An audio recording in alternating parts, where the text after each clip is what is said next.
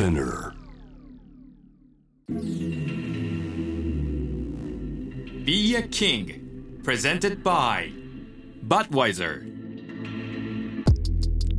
この番組は自分にとってのキング理想像とはをテーマに毎回2人のアーティストやクリエイターが本音の質問と回答を交わすリレートーク番組です。シーンの最前線で表現を続ける彼らの言葉を通して理想のキングに近づくヒントをお届けします。1回目の質問者は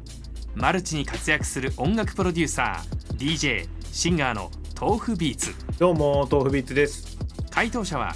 東京生まれメキシコシティ育ち。日本語ラップ最高到達点と称されるスキルフルなラップを武器に活躍するラッパーアクロ。アクロです。ラッパーっていうのはすげえわがままな生き物でダントツとびきり超スーパー天才だなと思うのはいつも新しいやつは出てきてはいるんだけど俺の中では俺が一番かっけえみたいな感じのスタンスで上がってきたから。あなたにとって理想の自分キングとは何でしょうか？Be a King Presented by Budweiser. Episode 1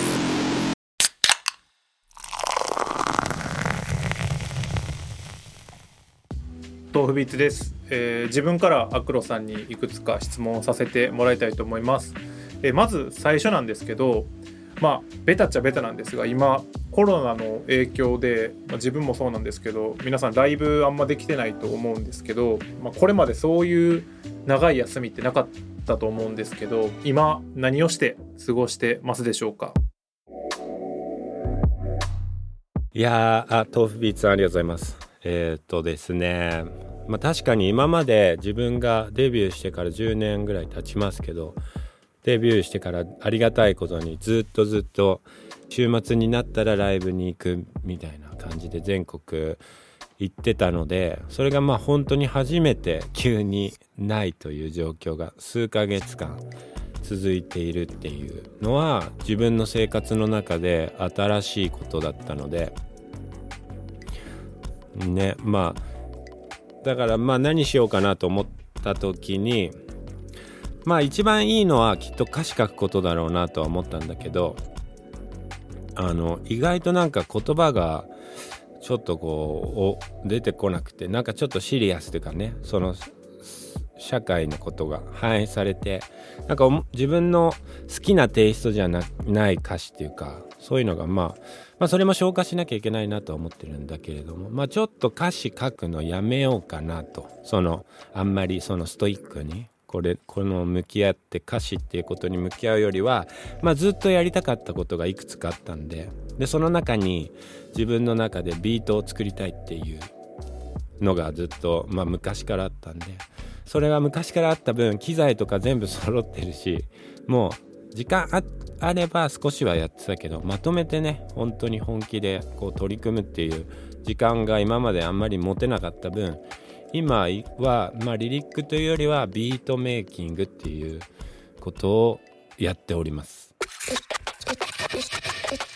続いてなんですがラッパーとして逆にこのコロナの時期に社会に対して何か今できることってあったりする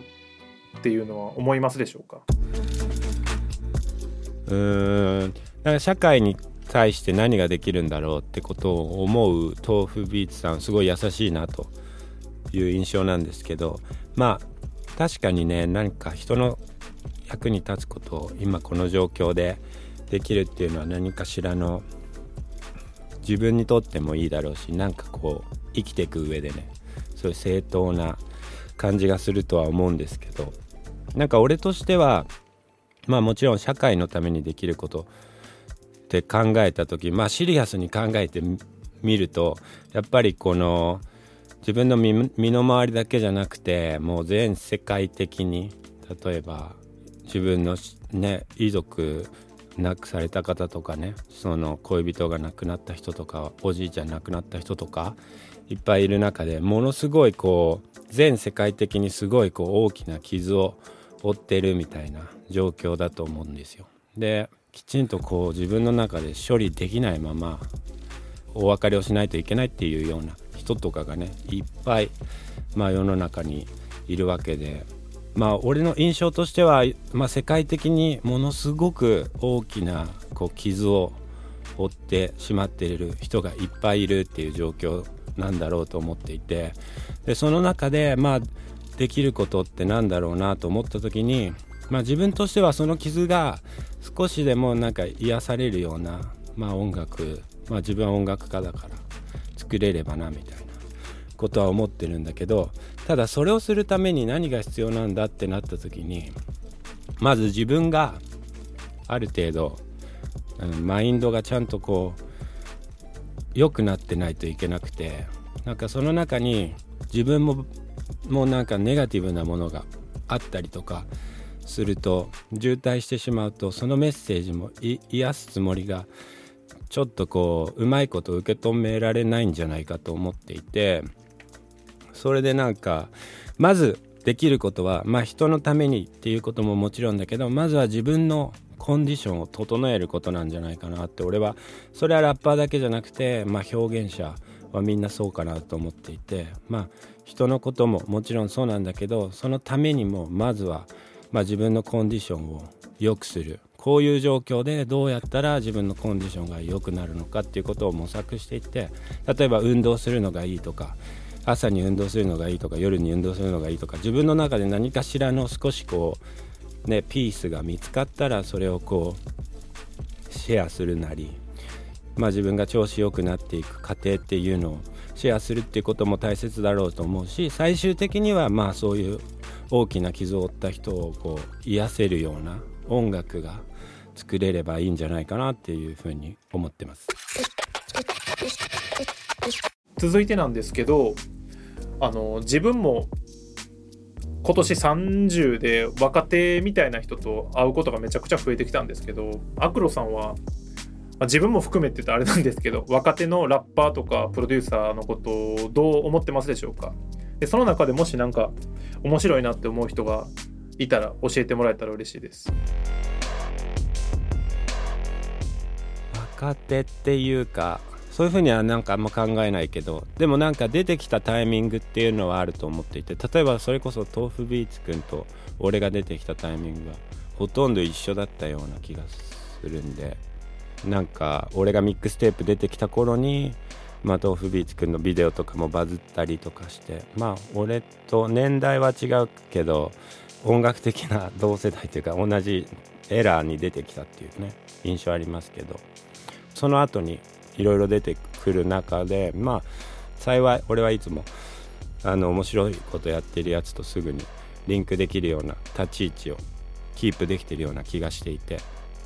まあ藤井タイトっていうラッパーがめちゃくちゃかっこいいなと思っていてま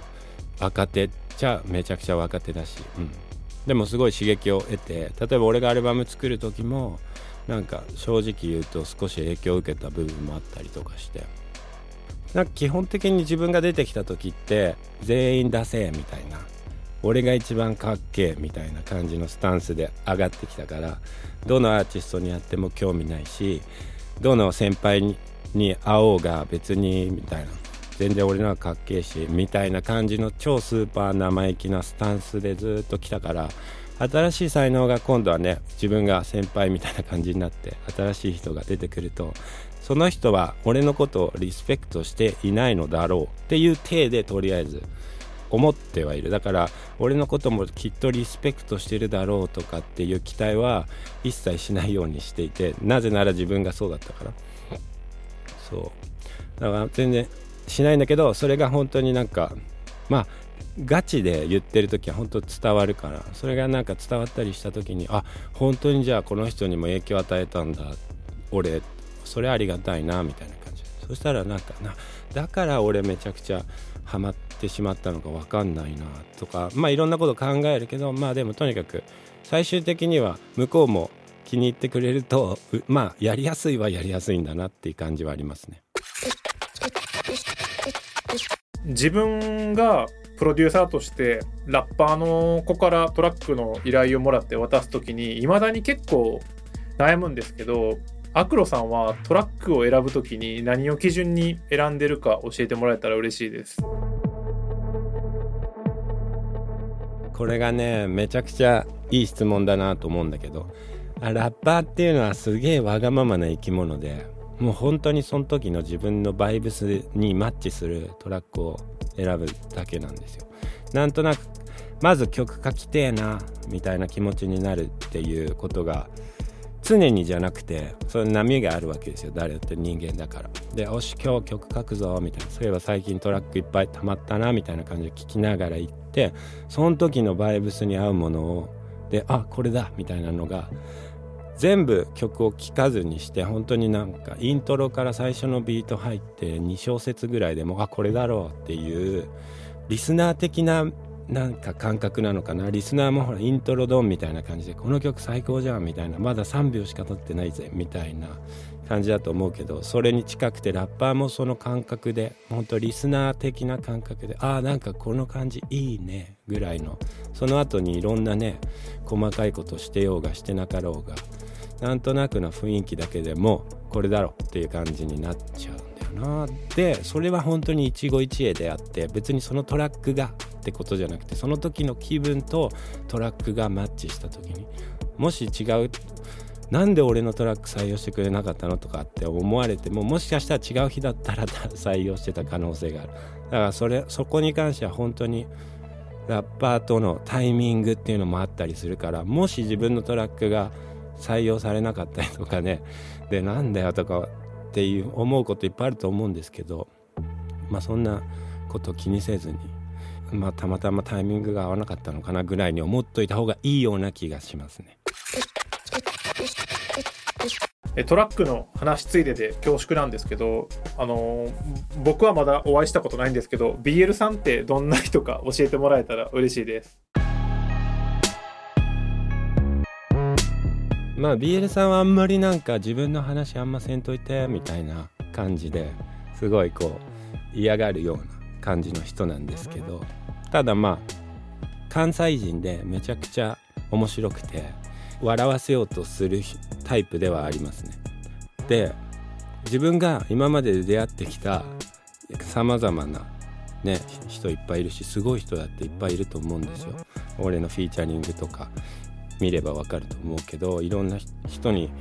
ね、出会ってきた中でダントツとびきり超スーパー天才だなと思うのは BL 君でそれ以上の天才に出会ったことないっていう超特別な存在というか全然普通じゃないっていうか超天才児だなっていう感じの人ですね。あのそれなんで天才なのかなって思った時になんかすごい難しいようなことを全部簡単だと思える人でで実際にそれが簡単だって本気で思える人でそれを俺に例えば俺なんか分かんないようなこととか超一生懸命説明してくれて、まあ、こここうしてこうしてこうしてこうしたらこうなるやん。でこうしたらこれめっちゃ簡単やろみたいな感じでめちゃくちゃ難しいこと言うみたいな。でとにかく全部が簡単だと思っている感じですごいなこの人っていう。誰もできないこと誰もちゃんとできてないことをまあ簡単に自分の頭の中で全てすぐに変化するしあと常に新しいテクノロジー例えばソフトとか新しい音楽ソフトとかプラグインっていうのは山ほども出出まくってるんですよね。毎週毎週新しいものが出てく中でそれを常に新しいものを導入していってすぐにそれが簡単とか自分のそのワークフローにどういうふうに埋め込めるかっていうことを考えていてだからセッションごとに同じプラグインを使ってる。これは鉄板だぜっていうようなものが全然なくて常に変化してて常に新しいプラグインで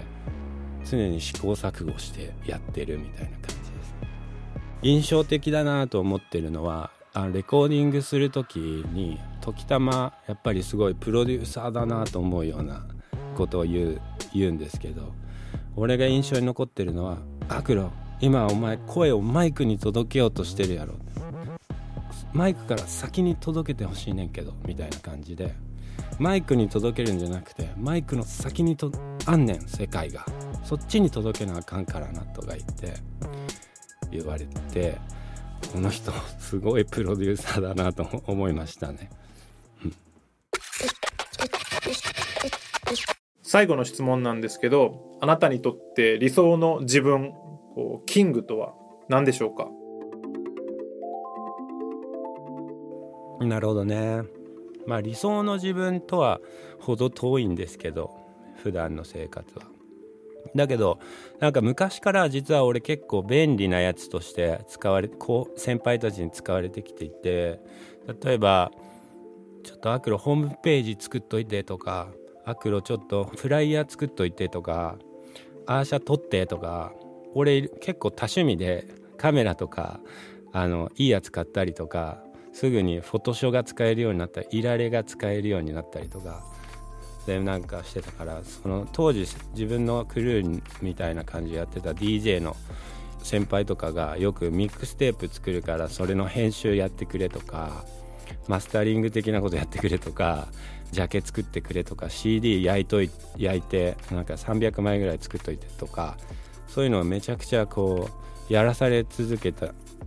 からこそ自分がデビューした時もまあ自分一人でできることってなんだろうって感じでミックステープ出した時もまあ本当に自分のブログで配信した